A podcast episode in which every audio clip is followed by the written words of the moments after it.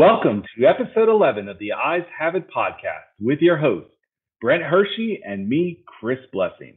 It feels like forever since we last recorded an episode. Hopefully, we're not out of practice. How goes it today, Brent? Goes well, Chris. Uh, glad to get back in here chatting about uh, prospects. How uh, how uh, are you doing? How was your weekend?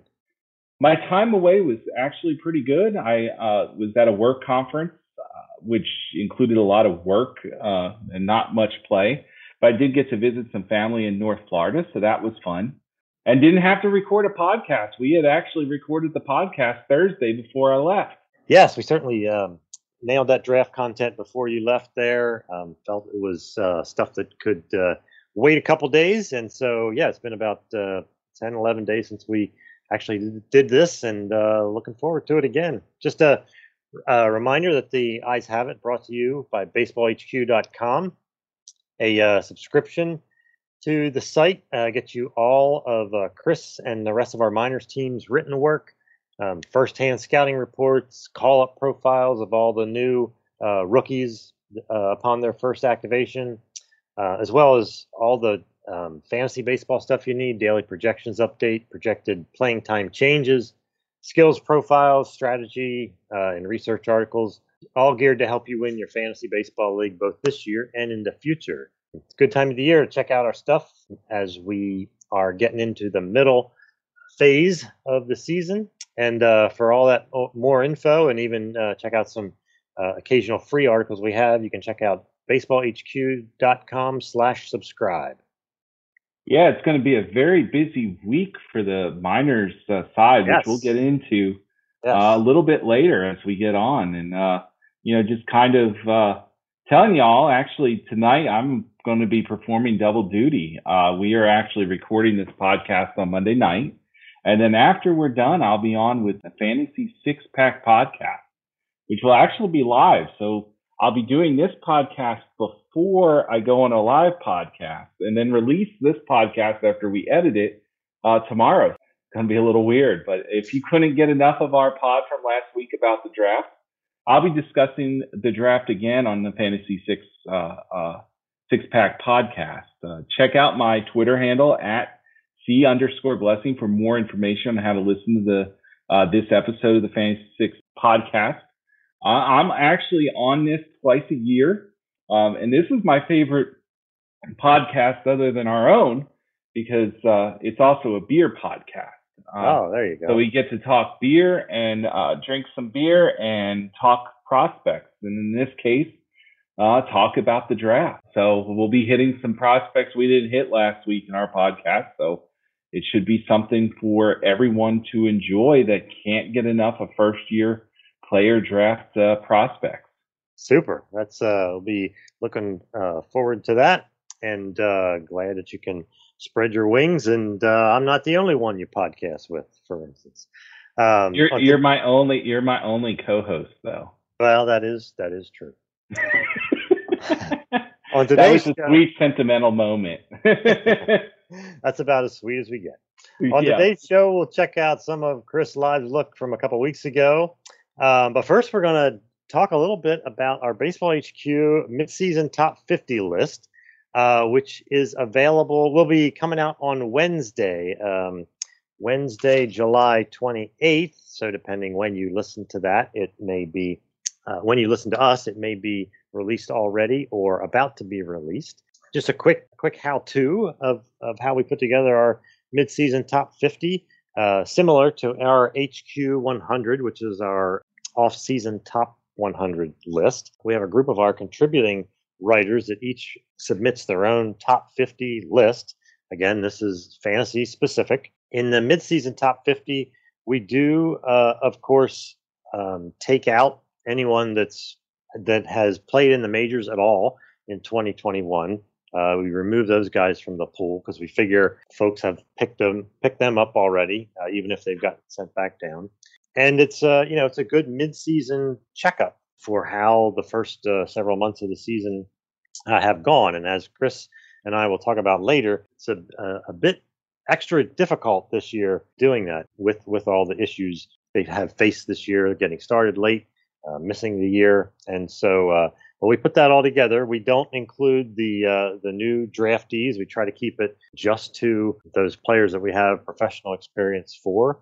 And uh, but it, it's definitely different. There's some differences uh, from the HQ 100, which we will get to talk about. Anyway, I think uh, while that well, that's subscriber content content that will that uh, will be published on Wednesday, Chris and I on, on the podcast here are going to talk a little bit about each of our own individual lists. We uh, exchanged lists for this purpose. It turns out that Chris and I have a different number one prospect. Uh, Chris has Bobby Witt Jr. and I have Spencer Torkelson so let's just uh, let's chat a little bit, Chris. What uh, what went into your thought of Bobby Witt Jr. for having the for putting him at the number one spot? Well, actually, my top five changed over and over uh, while compiling this list. I think the only person that really stayed in the same position was Bobby Witt Jr. I have Witt one, Julio Rodriguez two, Adley Rutschman three, CJ Abrams, even though he's hurt, number four, and Spencer Torkelson, your number one guy, five. And I think that there was at least one or two drafts where Torkelson was my number two prospect. So I kind of have a bunch of guys bunched up together. Earlier this season, I did a breakdown on, uh, you know, essentially a this and that article. We I did two of them earlier. I probably need to do a few more uh, as the season has has churned along, uh, but I haven't gotten to them yet. And essentially it's like picking one guy over another. Uh, my first article was was picking uh, Corbin Carroll over Kristian Robinson. Of course, unfortunately, Robinson has missed the season due to some off the field uh, personal stuff. Carroll got injured after week one, so like that article kind of kind of uh, not really worked out the way that we wanted it to. But the second article I wrote was was about Wander Franco versus the field. And uh, I made a case that Bobby Witt Jr. was the only guy that really had a chance at competing with with Wander Franco. And of course, for our purposes, Wander Franco has graduated off of our list. We'll see if he gets past the rookie status. I think he will get enough at bats to get off our top 100 list for good.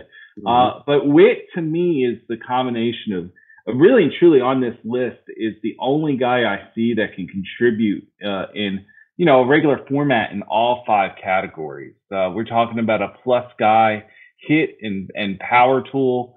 Uh, this is a guy who also steals bases. Uh, yes, there's some swing and miss, but there's swing and miss in almost everybody right now.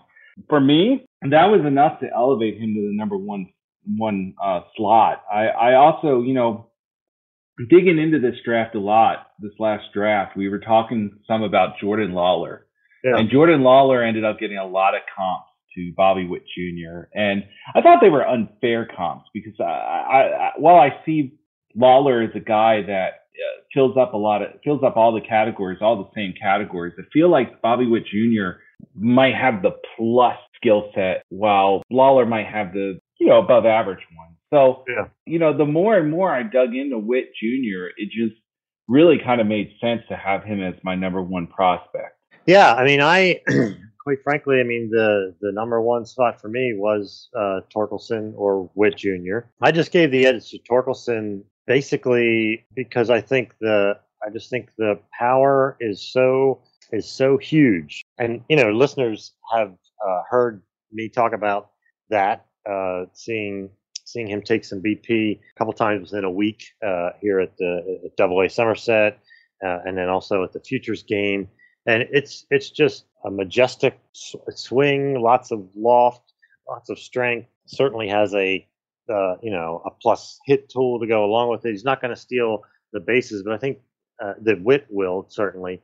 But I think the for me the edge that I see in Torkelson is just the you know just just the massive kind of power potential to go along with uh, what I think will be a decent average in you know even even in a park like uh, Comerica there.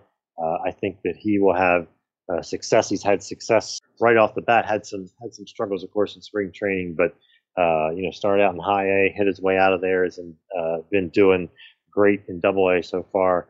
Uh, I just think that uh, you know just the the power difference um, from Torkelson to Witt was just enough to kind of uh, you know to edge him out.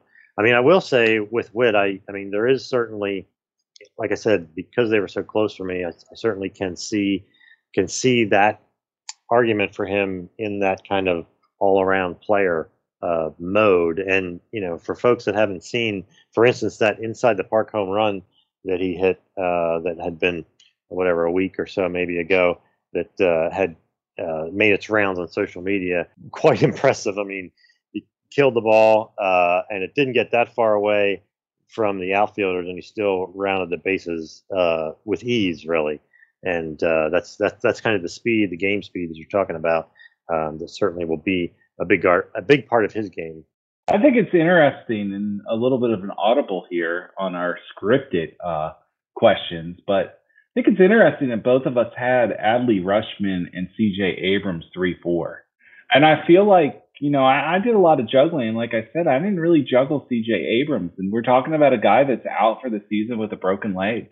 Yeah. And we both feel that strongly about uh, about Abrams. Uh, and you know, I thought that you know, I thought that maybe I'd be the only high guy. So I'm kind of kind of excited to see you at four and can't wait to see what the other uh, writers at HQ on the minor side say about him. Uh, but anyway, going to our next question. Uh, and we, in this case, for our listeners, we picked two guys that might have appeared at different parts of our list. For Brent, Brent, um, you have Hunter Greene number nine on your uh, list, while I have him at 41. Yeah. I'm kind of curious uh, where where do you get off having him at nine? I'm just kidding. Um, but you know, I'm curious to to hear you uh, explain why you have Hunter Greene at nine. Um, yeah.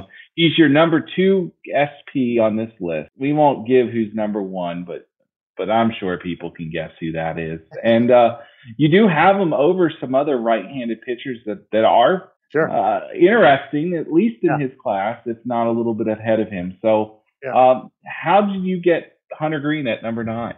Well, it's because of the great uh, in in person scouting report that you gave us uh, several weeks ago. and I don't know where you get off putting him at 41. No, uh, I no. Uh, the thing with Greene again, I mean, it's it's actually you know similar in a similar way to Torkelson. You know the one massive tool and he's got it in velocity and i think that that's going to play for him as he uh, you know gets to the big leagues. He's obviously a step away now. I know that there's certainly injury concerns. I think that uh, i think you're probably going to tell me that there's reliever kind of risk there you know it can both be true as well as some you know possibly some control uh, issues but i just think that he has the strength in that right arm is going to bode well for fantasy. I, I mean, I normally, you know, don't think in terms of like ranking sort of future closers in in a list like this. I mean, it's just too there's uh, you know there's just too many things that can happen. It's too volatile and all that. But I think Greene is sort of the rare player that because of you know because of the velocity he gets and the so far the swings and misses he gets with that, I think that he will be and for fantasies an impact player. Uh, whether he's starter, kind of going, you know, going six, seven innings and able to work his way through uh, lineups a couple times and and through the season uh, as a starter, or if he's in a in a relief mode. I can't, you know, I, I have to think that he's going to be if he ends up in the bullpen. The stuff there will be you know, kind of impact stuff the same way that someone like, you know, Emmanuel Clase has, uh, you know, has has that one devastating pitch and and now is at the back end of that, you know, back end of that Cleveland bullpen. So that that type of uh, thing. So you know, looking back, uh, yeah, he is ahead of of some other pitchers that uh, I like a, quite a good bit also. Um, but I think for me, it, it's that one kind of monster tool that uh, that elevated him him into the top ten. I agree, and mostly with what you said. I think I think I have him at 41 mostly because he's done this over a two and a half month period. That's fair. And we really haven't seen it beyond that. And we're, we're still seeing some warts in the game. And you, you mentioned some of the warts and you mentioned some of the risk, but I, will be honest, it wasn't the reliever risk that had me at 41. It was mostly, uh, I want to see a consistent string of starts. And I just haven't seen that yet. I, I've tuned into two AAA starts and I know he's done better at, uh, during other starts, but, uh, for me, it, I, I'm just waiting for him to take another, uh, another step forward before I can put him higher up in the list. Uh, on my list, uh, you know, just give some context. I have Nick Lodolo, who's the guy I saw ahead of him. Mm-hmm. And while I believe that Greene's upside is so much far superior than Lodolo, one of the themes on my list is, uh, and we'll we'll kind of talk about how hard to compile this list was in a moment. But uh, one of my themes of this list was being sure of the guys that I was sure about. Yeah. And like Lodolo to me, I'm sure about him. Greene, I love the upside, but I'm not 100% sure with him. I think you make a great point about comparing him to Clase because, uh, you know, it's one dominant pitch that has uh, propelled him into the Indians closer role as one of the more dominant, if not one of the most dominant uh, relievers in in the game right now. So, uh, you know, I could see that outcome, and and maybe if I did this again, Greene might be a little higher on this list. But when I was ranking him, I was consistently in the high 30s, low 40s with him. Yeah, no, um, I, I, that's certainly that's certainly fair. Um, you know, it, it, has been a like you say, uh, you know, a smaller sample uh, from for Greene, but uh, and and you know, if as as you would say that too. I mean, I also if we redid this list, he might you know drop down some for me. I might say, oh, I like you know, I don't want to put him whatever, uh, you know, in front of uh, some of the other pitchers. But uh, but I did for this time again, and, and, it was kind of mainly thinking on that uh, kind of that one that one tool kind of look. I know there's a uh, I know there's a guy on your list pretty high actually uh, at number 15 who I don't have at all, and I'm interested to have you share why or you know some some thoughts on what uh, what brings uh, Josh Lowe, outfielder for Tampa, up to the number 15 spot in your list? So I've I've always been enamored uh, by Josh Lowe ever since I first saw him in Montgomery in uh, 2019, and then also seeing him in 2019 in the AFL. Uh, I think that he's been an underappreciated prospect. He does a lot of things well. He doesn't do anything great, and I think guys like that kind of get pigeonholed. Uh, yeah. And also early in his career, he, he did have some issues with uh, swing and miss. And they, I mean, they're still still there, but they haven't gotten any worse. And I think that's what everybody was expecting. He has uh, cleaned up his bat, bat path. He has cleaned up his, his setup and has really kind of taken a step forward in AAA uh, uh, this year. I love the combination of power and speed. I think that the average will be well enough that you roster him uh, in the starting lineup of most 10 team, 12 team, 15 team formats.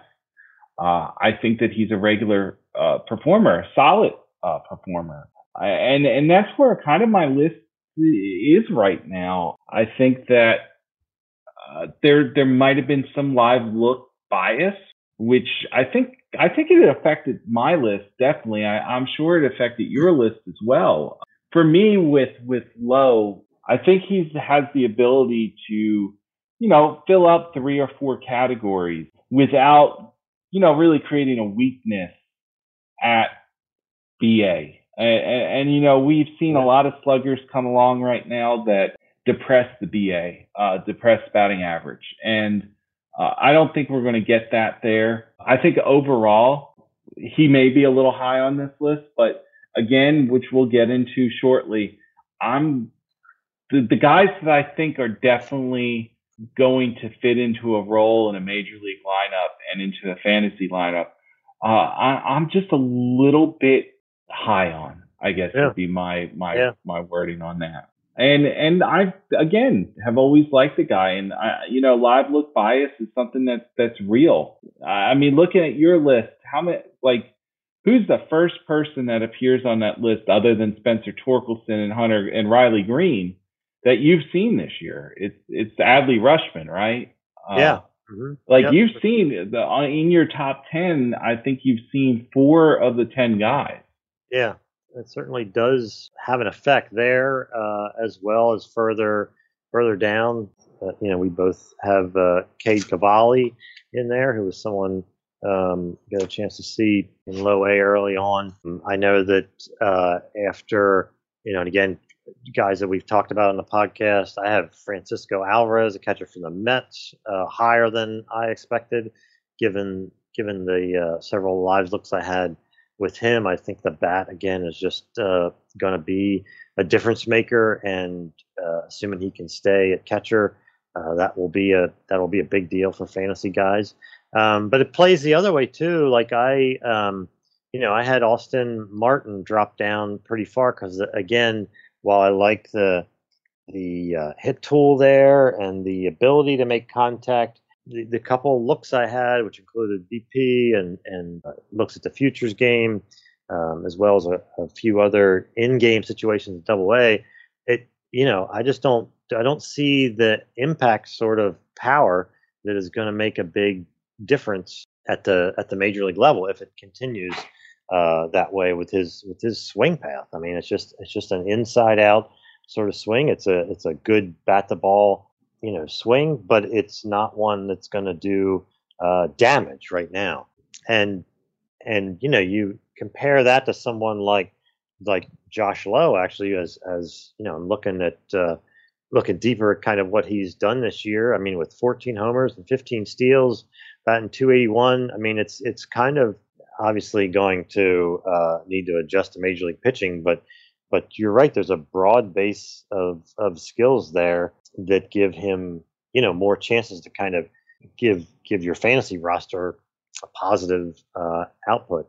So, but the but the certainly the live bias, the live look bias is is something for real. I mean, another guy that I that we talked about on here from earlier this year that uh, I had ranked uh, 38 that you know isn't on your list and uh, is uh, Roansy Contreras, the the pitcher for the Pirates. Uh, I think there's major league stuff there. Um, again, a guy that was not as uh, you know not as hyped kind of coming into the year, but uh, seeing seeing the string of consistent starts he put together and seeing one of them kind of in person, you know, led me to put it there you know, I'm not sure what to do about the live look bias, other than other than you know the uh, talking with contacts and kind of confirming uh, or getting opposite opinions of kind of what we've seen. I had a, you know, looking at my list, I I downgraded a lot of guys that I saw live hmm. uh, compared to where you had them, and uh, you know, I, I'll you know hit on a guy that that I have ranked in my top 50 who barely made the top 50 and who I talked glowingly earlier this season about on the podcast is, is Michael Harris. Uh, he went through a tremendous slump and, you know, one of the things that has really resonated with me is his inability to take pitches. Uh, yeah. Even though against Quinn Priester, who we'll be talking about later, he walked two times, uh, hmm. but it was on pitches. Priester was pitching him so carefully that like there was no way for yeah. Michael Harris not to walk in both both occasions. Actually, he swung at ball four in one of them because I don't think he wanted to walk, uh, but the, he still walked. But like you know, seeing his struggles recently and knowing that like I was waiting for him to fail like before I started to downgrade him because mm. you know you have that thought in your head that like hey if a guy even know with this aggressive approach that doesn't really make sense is continually uh, exceeding expectations that you know maybe he has a different skill compared to everybody else so right. you know with Harris the second I just sitting on him well two weeks ago got him out of my top 25 and into mm. number 46 and who knows going there this week might take him outside of my top 50. And so like, and then you also run into the, to the count of seeing a guy too much. And I, you know, I've already seen Harris close to 10 times. And we're now running into that category of uh, bias. This brings up another good point about this list. And I, I don't know about you, Brent, but this was the hardest list I've ever compiled. I felt that this list was so hard because A, we had the missed year. Yeah. Uh, B, and I know you've sat through a lot of a lot of games just like I have. Uh, hitters' timing is completely off uh, as a whole. Yeah. Maybe not in guys like Bobby Witt Jr. or Spencer Torkelson or Julio Rodriguez, but we're talking about like bad, bad issues. And we'll probably get into Nick Gonzales in a second. Um, and then the other thing is, is the level of competition from all these injuries and stuff. I mean, we've seen, we've seen guys like, like for instance, I've never felt comfortable ranking two guys out for the season in my top 10 as, than this year. I have um, CJ Abrams, which we've talked about at four, and I have Corbin Carroll still in my top 10. Mm-hmm. And who knows how, you know, he has, Carroll had season ending shoulder surgery, and we all right. know how that kind of affects hitters. Uh, yeah. And, you know, Abrams is a speed guy who broke his leg, and, you know, we don't know how that's going to come, come about. Uh, I, I also noticed that, like, I think the hardest thing is the the prospects that have struggled. Um, guys like JJ Bleday and Mackenzie Gore. Yeah. Um, you know, I had a very uh, rosy report on M- Mackenzie Gore, um, which I think I might have saw his best three innings of the whole year. I, I, am convinced by that. He, his ERA is yeah. in the fives, and yeah. it, has been a rough, rough, you know, rough turn. And like yeah. Now I hear he's having some blister issues as well, which is a recurrence of an issue that he had, I think, in 18 or 19. I'm not, yeah, right. A couple of years ago. Yeah. Yeah. So, like, you know, I didn't even rank him in my top 50. I, is Mackenzie Gore a top 50 prospect? Yeah, but I, I just couldn't justify ranking him. Yeah. Um, and so what I ended up doing was I ended up being safer. Mm. Um, you know, moved the Hunter Greenes back. I kept the Austin Martin. I'm not even I'm not an Austin Martin fan, and I have him ranked uh, in my top 25. Right. But I'm I'm sure that he's a major league starting caliber player. Yeah. Yeah. Um, I feel convicted on that. Where I don't feel that same conviction with somebody like Zac Veen, who's in A ball for the Rockies. It's just it's just a very hard list this year. Do you agree with that? Yeah, I had I had the same kind of uh, kind of things. It's just you know, it's like the whole everyone's sort of rhythm has been thrown off. You know, from us as list makers and kind of observers of of these minor league prospects, and to obviously the prospects themselves, given the the uh, the year off. And I think you're you're exactly right that it's you know it's tough to know these hot starters who then cool off a little bit, like you're talking about with Harris, or the or the guys you know that kind of struggled most of the year, like Gore. Like what is real there? Uh, what is kind of rust from from not you know from losing that year of competition? How are they processing and uh, psychologically with you know possibly not uh, doing as well as what they uh, are used to or would like? So it's it's you know it's it's a lot of uh, yeah, it's a lot of uncertainty. And I agree that, you know, with minor league season starting a month later too, there's there's that uh, taken away, and that's a little bit why we, uh, you know, we often try to get this list out, you know, right after the All Star break, and we kind of gave ourselves an extra week or two just to kind of continue to have a, a little bit of a little bit bigger uh, of a sample. We're excited to kind of publish it. Like I said, it will be out uh, should be out on Wednesday, the 28th for subscribers, and you can see the overall list of, uh, you know, as we combine all of our lists, and there, there will also be uh, a chance for you to download each of our individual uh, writers' lists. Yeah, it's always weird when somebody will ask me, "Oh, you missed this guy," and I'm like, "Well, I don't like this guy as much as other writers do." Um, You know, I, I got some heat for leaving Drew Waters off the list uh, on my top 100, and I'll be honest, right now he is in my top 100, but I, I still, you know, I'm a little bearish compared to some of the other writers, including Brent Hershey, who has him on his list. Uh, yeah. Um, but like that's that's the thing is that's what's great about these lists is like we don't all agree. Yeah. And while while you and I agree about number three and four, who knows if Rob agrees with three and four, and right. and who knows, you know, Nick Richards agrees with that, and and any of our other writers. You know, I think this is a uh, while a lot of sites have one or two writers, we have several writers contributing to this list, and I think one of the great features with this is our risers and fallers part, where where we each hit a riser and each hit a faller uh, yeah. in in our ranking, and it gives good context to uh, what we're seeing, and it also takes out the bias from one list to another. I think that's a, a key that Baseball HQ has, maybe over other other outlets. Yeah, yeah, and uh, and, and these uh, you know, and once you find these things like the Josh Lowe's that uh, you know are are that you have ranked in the top fifteen, and certainly no one no one else has them ranked that high. Uh, it just gives readers the chance to kind of go dig in and see, oh, Josh Lowe, he you know he is hitting well. He's a Triple A, could be up to help soon, and uh, he's got the Chris stamp of approval. So maybe I go pick him up for my league. People can't see it, but I have my thumbs up. Yes, you do.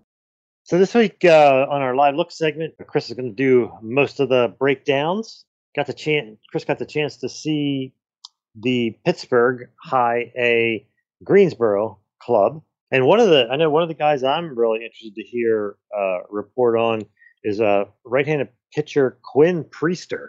Extra interested because uh, you know I had a contact over the over the winter uh, scout contact who was really excited about uh, Priester's stuff at that point. Had uh, you know had really impressed at instructional league uh, where this uh, scout had seen him, and someone you know that I was somewhat aware of. Uh, but you know I got a when you get a glowing report like that, you know, it kind of ears perk up and you take a special notice. So uh, Greensboro certainly hasn't made it up to uh, my area here in the Northeast, but uh, so I was excited that you could uh, check out Priester as well as these other guys.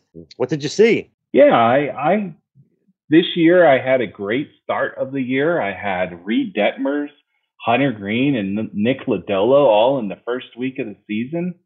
And while I also had Ethan Small at some point, I I haven't really had the greatest starting pitcher luck this year. Yeah. So falling into Quinn Priester on a Friday night before I was to make a six hour drive uh, early in the morning to uh, a conference was was ideal for me actually. Uh, and and better yet, he faced off against uh, Freddy Tarnok, uh, the Braves prospect. Oh yeah. So it's going to be a, it's going to be a nice little combo article that's going to be out on Tuesday. So uh, if you haven't read it yet and you're a subscriber, come on over and read my full scouting report on both of these guys. So, um, you know, just to preview this, I don't want to give away a projection or anything, but I'll say the projection is is a big projection uh, on Priester in my article.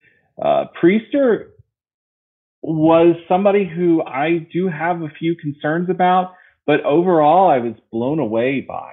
Uh, I think that you know the advertisement is that Priester's curveball is a depending on who you ask is anywhere from a plus pitch to a double plus pitch now. Yeah. And also has a future rating with a few sites as a potential exceptional pitch, an 80 grade on the 2080 scale. Oh. Um, mm-hmm.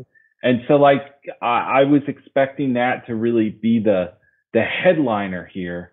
And to be honest, he had no feel for the pitch, uh, which you know we all run into from time to time. Uh, a guy that's just not feeling feeling a certain pitch out on a certain night, and so uh, luckily, as the game grew later on, uh, he went six innings. That curveball did get better. And I did see him flash a plus plus curveball. It's your traditional 12 to 6 break. I think what makes him uh, more special is you you imagine the shape and you imagine the depth, but it's it, it's the late movement, the late downward movement that he gets on the pitch that just kind of drops off. We you see a lot of 12-6 curveballs, but you don't see them as advertised usually. And uh, this case to see him flash double plus plus was good enough for me to, you know, kind of not dog it. I think yeah. the biggest surprise that I had was a his fastball control was not there. He was sub 60%. And from what I understand from talking to a few contacts, he hasn't been much of a strike thrower with his fastball. Uh, depending on the type of stuff, you want a guy to throw a fastball, you know, anywhere at least a, a, above a 65% strike rate. But depending on what kind of kind of pitcher he is, uh, you know, sometimes 70 to 75. Well, 75 yeah. might be too much, but the, the, around 70 is is the sort of pitcher I would, the sort of percentage that I would expect from Priester. Mm-hmm. Uh, he has a longer arm spot, and I don't know if that has something to do with it. Um, I think that he he he looked like he stayed aligned within his delivery. Uh, I also noticed there was some trepidation, uh, as I mentioned earlier in the in the uh, podcast. There's trepidation against certain hitters in the lineup, specifically Michael Harris II, where he just refused to throw a fastball to him or throw a fastball even close to the zone. And he was having problems with the feel of his, his uh, breaking pitches against him specifically. The pitch that really shined is a it's a newer pitch. It's a slider. It has uh, sits in the high 80s. Uh, has two plane uh, break, but what's significant about it is the late uh, vertical breakdown. Uh, it, it's really interesting, and it, it made me start thinking about how that slider has maybe affected the curveball. You're yeah. you're talking about one pitch that you're trying to get on top of, and then you're talking about another pitch that you're not really getting on top of. You're you're mm-hmm. creating slider action. So like that was something of interest. And then he threw a fourth pitch that was, you know, as good as the slider. So and that was a changeup that was in the mid 80s. Uh, it had uh, arm side fade. His best ones even had tumble. So like I look at it as like maybe the fastball might be the lesser of the th- of the four pitches, hmm. uh, projection wise. It might be, you know, he got one swing and missed the whole evening on his fastball. Um, and that same thing happened to the curveball. Granted, the one curveball he got the swing and miss on was was dramatic, but the majority of his swings and misses were on the changeup and slider, which was huh. very impressive. And yeah. I kind of, when I look at a guy like this, I, I'm not used to seeing above average or better stuff. We hmm. see a lot of average or better stuff, but above average or better stuff. And I feel like you can project all four of these pitches at the very least above average offering. Yeah. What was uh what was his velocity like and like what was sort of the shape or or characteristics of the fastball? I said, you know, you said you didn't get very yeah. much swings and misses with it, maybe had some problems location with it, but uh yeah, what were what were some of the specifics on it? He was mostly 92 to 94, mm-hmm. which uh, at the alternative site he was in the mid to high 80s or high 80s, mid to high 90s. Yeah. Um, so like, uh, you know, in the longer appearances, lo- later into the season, it seems like uh, maybe the fastball velocity is backed up a bit. Uh, the quality of the fastball, you know, I was surprised. I, I, I know that he varies between a two seamer and a four seamer. It seemed like he was throwing the two seamer a lot more than the four seamer. I feel the four seamer is a much effect, much more effective pitch, especially up. Yeah. Uh, the two seamer in this appearance did get a good bit of ground balls, but again, this Rome lineup, this was after the Bryce Ball deal, so it was with one less hitting prospect, even though I'm not the highest on ball, a yeah. Cub prospect. It's not the strongest lineup out there. I feel like a better lineup would have done some damage against this fastball. Yeah. I, I'm, I, I, and the thing is, you look at his body. There, there's room to grow uh, into his six three frame. Um, so there's more power to come. Like I could see this guy being a mid 90s fastball, but as presently constructed from what I see, and even with a velocity uptake, at best an above average pitch. I think we need to see more in, in in the design part of the pitch to see if it can play up into the plus range. Yeah, it's interesting. I'm just looking back at uh, notes and stuff I have from the futures game where he pitched, uh, where I saw him uh, again. Now I wasn't wasn't behind home plate. I was in the press box there, but uh, was taking velos off of the uh, scoreboard, and and uh, you know he, he was he was 95, 96 on that day. Again, you know we reminded people then, and and you know just the the context of that. These short outings, they know, um, you know, they're only getting a couple hitters, which he did get Yeah, I mean the first uh, his first batter was a four pitch walk to Rutschman. You know, it was 95, 96 all fastballs, but none of them uh, none of them got to strike zone. And and uh, while he got force out and then uh, a K, uh, you know, struck out the younger Cespedes, it uh, it wasn't an overly kind of impressive outing from from that perspective, from a fastball one anyway. And and I do see. I don't know what his kind of strikeouts to walks were for that game, but you know he he does have uh, you know basically just a two to one at this point, 49 Ks and 24 walks in 55 innings uh, so far in his 12 starts there at High A. So uh, you know I think you you make a good point. Certainly the fastball and finding that you know command and uh, getting a better shape, finding the velo band that works for him certainly would have propel him forward. Given what you're saying about the quality of of these other three pitches.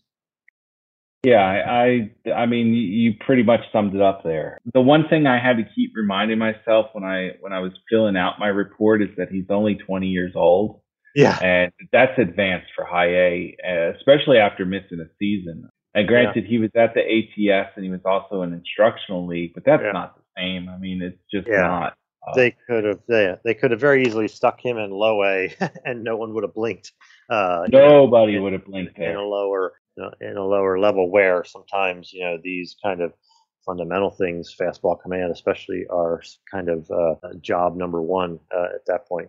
Yeah, and, and, at, and at 18 or at 20, he's he's one of the better pitchers in that division. You know, that's saying a whole lot for for this guy, even though uh, his fastball strike rate is not optimal at this point. Yeah, Gotcha.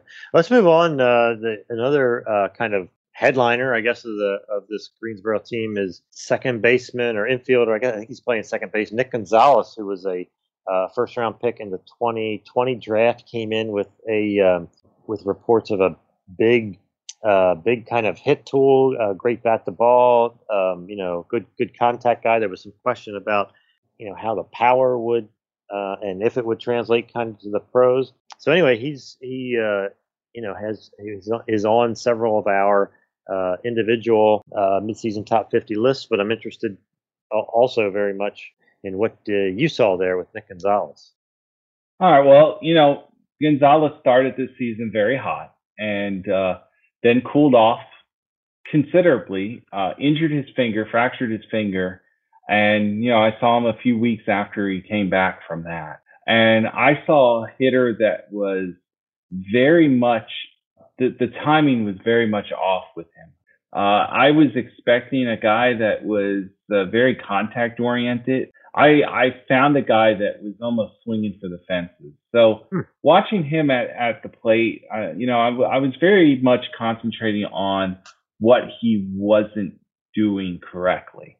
Yeah. And uh, then what I went ahead and did was I went ahead afterwards, uh, after the first game that I saw him, I saw him three games, uh, Tuesday, Thursday, and Friday of a week uh, of that week. Um, you know, looking at him from college, there wasn't really much change other than uh, it seemed like he was a heck more uh, aggressive. Hmm. Which, when a guy's coming off an injury, it was kind of surprising how aggressive he was. Because usually, when you have a hand injury, you tend to be very cautious with what you swing at. It actually yeah. kind of makes you a better hitter, really. Yeah. Um, and he he was he had one swing in him and during at bat, and uh, he used it early and often. Uh, he didn't really work any counts. Uh, actually, in the uh, Sunday game of this series, he had bumped his average from 220 to almost 250 after a huge performance at the plate Hmm. Uh, I think he hit a triple and a few singles. Uh, but there was there were some things that like you know it, it was a very difficult scout because you're scouting a player not at 100 percent and uh, which was very obvious and it's going to be a focal point in my Thursday article. Uh, you know how do you scout a guy when when you know a you know that he's not healthy so uh, I, I will break down his swing further uh, make some correlations to what was in college. Uh, And, you know, really the only thing that I think that there's a bit of a timing issue, and I feel like it's such a small thing that he can resolve it fairly quickly because the the bat speed was there. Uh, you know, it's the same swing plane that we saw at New Mexico State. It's it's really the same swing with, with the exception of one little timing issue. Yeah. Uh, so like I'm I'm fairly confident that he gets back on uh, back going again. I I still ranked him in my top 50. I think that he's a uh, you know, a top 30-ish prospect. I don't know where I had him. I had him 38, which might have been a little hard on on him. But um, you know, when he hit the ball hard, he hit the ball hard. He had some hot, hard contact during the series. Uh, he had an extra base hit when I saw him. Uh, so like it, it's all there. It's just a matter of uh, getting that timing uh, squared away. No, it's uh, it's uh, good to hear. I mean, I do I do notice just you know stat wise uh, there is more kind of strikeouts, I think, than what uh, you know than what we would have expected. You know, at this point through 38 games, he struck out uh, you know 54 times. Um, but again, you know, if some of that is certainly is timing uh, oriented and knowing uh, you know his history of of making good contact, you know, certainly someone to watch in the in the second half on how you know how he adjusts to that level. Let's stay in the infield uh, with a third guy, you know, sort of a under the radar guy a little bit. Um, Liover Peguero, uh, infielder, uh, is also on that team. Has been on, you know, some kind of pirate centric uh, lists and uh, has been, uh, you know, has gotten some love here and there. And yeah, what can you tell us about uh, Peguero? I like Peguero a lot. Um, and on, and just so our listeners know, this is going to be my full scouting report on him. I don't plan on writing him up for the site. This is a freebie. I like Peguero a lot. Like Priester, uh, Peguero, uh, has a very aggressive assignment this year. He's a 20 year old in high A. And honestly, while I thought Priester, from the reports I had, Priester would probably have started in high A, I was very surprised to see Peguero, Peguero on the roster. He hasn't had the greatest season. He's batting around 250. He's ultra aggressive at the plate, but it it's a guy that you can see feeling it out as his at bats uh, um, accumulate during the game. He at the plate. I mean, he, it's a super quick swing. His uh, hands are cocked back. Um, uh, the hands are uh, over the plate a bit, and he's he's even. He doesn't have an open stance like like we've seen with so many guys these days. The one problem in his setup is when he's getting his hands to the hitting position, he hitches. Uh, sometimes it's it's more um, exaggerated than than it is at other times. Uh, specifically on breaking pitches, he he will really dip his hands, uh, and, and that's what a hitch. When we talk about a hitch in the load, that's what we're talking about. Somebody dipping their hands. Uh, right. You know, that kind of slows down his bat, which has caused him to maybe not get out in front of pitches, uh, out front of the pitch and, and get contact in the hit zone. Um, there's power projectable here. Um, this guy, uh, does have, I want to say at least 25 home run in his frame and his swing and batting practice. Um, my my little fear with him is that the mechanics of the swing. The Pirates have never been known as a team to really, you know, iron that kind of stuff out. I know there's a new regime, uh, so we're going to be very interested to see how that stuff uh, takes place. But like, there there's some concern here that uh, the hit tool may not be hundred percent there. Um, the dude can run. I had a plus uh, home to first speed on him. He's also a really good defender too. He he manages shortstop really well. He's very rangy, very strong arm, no hump in his throws. You know, so this guy's going to fit at shortstop uh, regardless. So you know, looking at him, it's uh, for fantasy purposes, it's how he develops um, and shortens and and tightens up his swing mechanics, but to really determine where he's going to go. Yeah, no, that's, that's interesting. I'm looking back at uh, kind of uh, where he kind of came from. It's just, you know, it's just a good reminder here with the trade deadline coming up this week. He wasn't traded at the trade deadline. It was uh, in January of 2020, but uh, he was one of the returns that the Pirates got from the Diamondbacks, uh, who had signed uh, signed him uh, as a July 2 international signing in 2017. It's, it's someone they got back. The Pirates got back from the Arizona in the Starling Marte deal. A guy at that point, you know, had not even been in full season ball yet. Um, and here he is in high A, uh, kind of holding his own. Like you said, is young, uh, has some stolen base potential, has potential for uh, some pop from the middle infield spot, and is a fairly good defender. So uh, Liover uh, Peguero is certainly someone to keep an eye on. And and and you know to talk about the Pirates real quick. I know we have probably some fans that check in from from Pittsburgh. They've done really well getting more talent back into that organization. Yeah. Uh, and picking up guys like Peguero and like I really believe Peguero is I believe like I have belief that he irons out this stuff. He's a top 100 prospect for me. Mm-hmm. Uh, my my thing is uh, you know, the skills there, uh, some of my contacts within the Arizona organization, not in the Arizona organization, but they've covered Arizona organization, um, liked him better than some of their, their top prospects. So like that, I mean, it was a really good get at the time by the Pirates and they keep on taking chances. They've taken a lot of high upside guys from the Padres of late. Um, yeah. Uh, you know, I, I spent some time scouting Hudson Head a few weeks ago, and while there's a lot of mess in that in that profile, they're they're going for high upside guys to try to turn things around in Pittsburgh, which which is good considering the organization was kind of void of high uh, octane talent for several yeah. years. Yeah, for sure, and yeah, it is good to see that, and and as you noted too, the uh, you know the kind of new front office regime uh, there.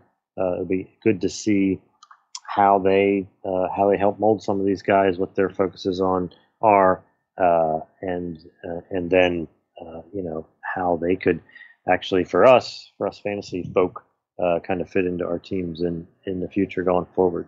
Thanks for those uh, good reports on the Pirates, High Greensboro. Um, I was just looking here. I I may have a chance to see them later in the season. I think there's one oh, goody. series that they may get up to Jersey Shore, I think maybe in September, and especially if a couple of those guys are still there, it's going to be. I'll, I'll, be interested to see, get my eyes on them, uh, just for myself to see. Yeah, I would. I would imagine Peguero's still there, and I would imagine Priester's still there, and hopefully you get Thomas uh, um, there as well. I missed him uh, his start. Well, let's get to our upcoming schedule. It's going to be a big week for me between podcast articles and live looks.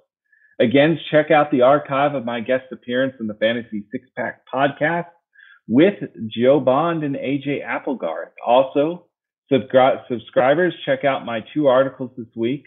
Uh, already mentioned the Quinn Priester and Freddy Tarnok article for Tuesday. And later this week, uh, I'm going to be covering Nick Gonzales and uh, Braves prospect Jared Schuster, who you saw insert that into that article.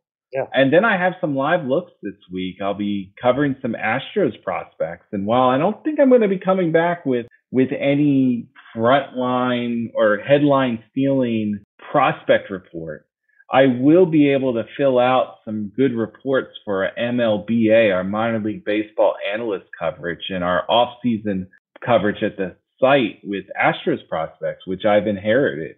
So I'll get to see Freudis Nova and Colin Barber with that. So yeah. I'm I'm excited. It will be it's a solid team of Astros prospects. There's just not really that gotcha prospect, I guess is what I'm trying to say. Mm-hmm, um, yeah. Brent, what do you have on tap this week?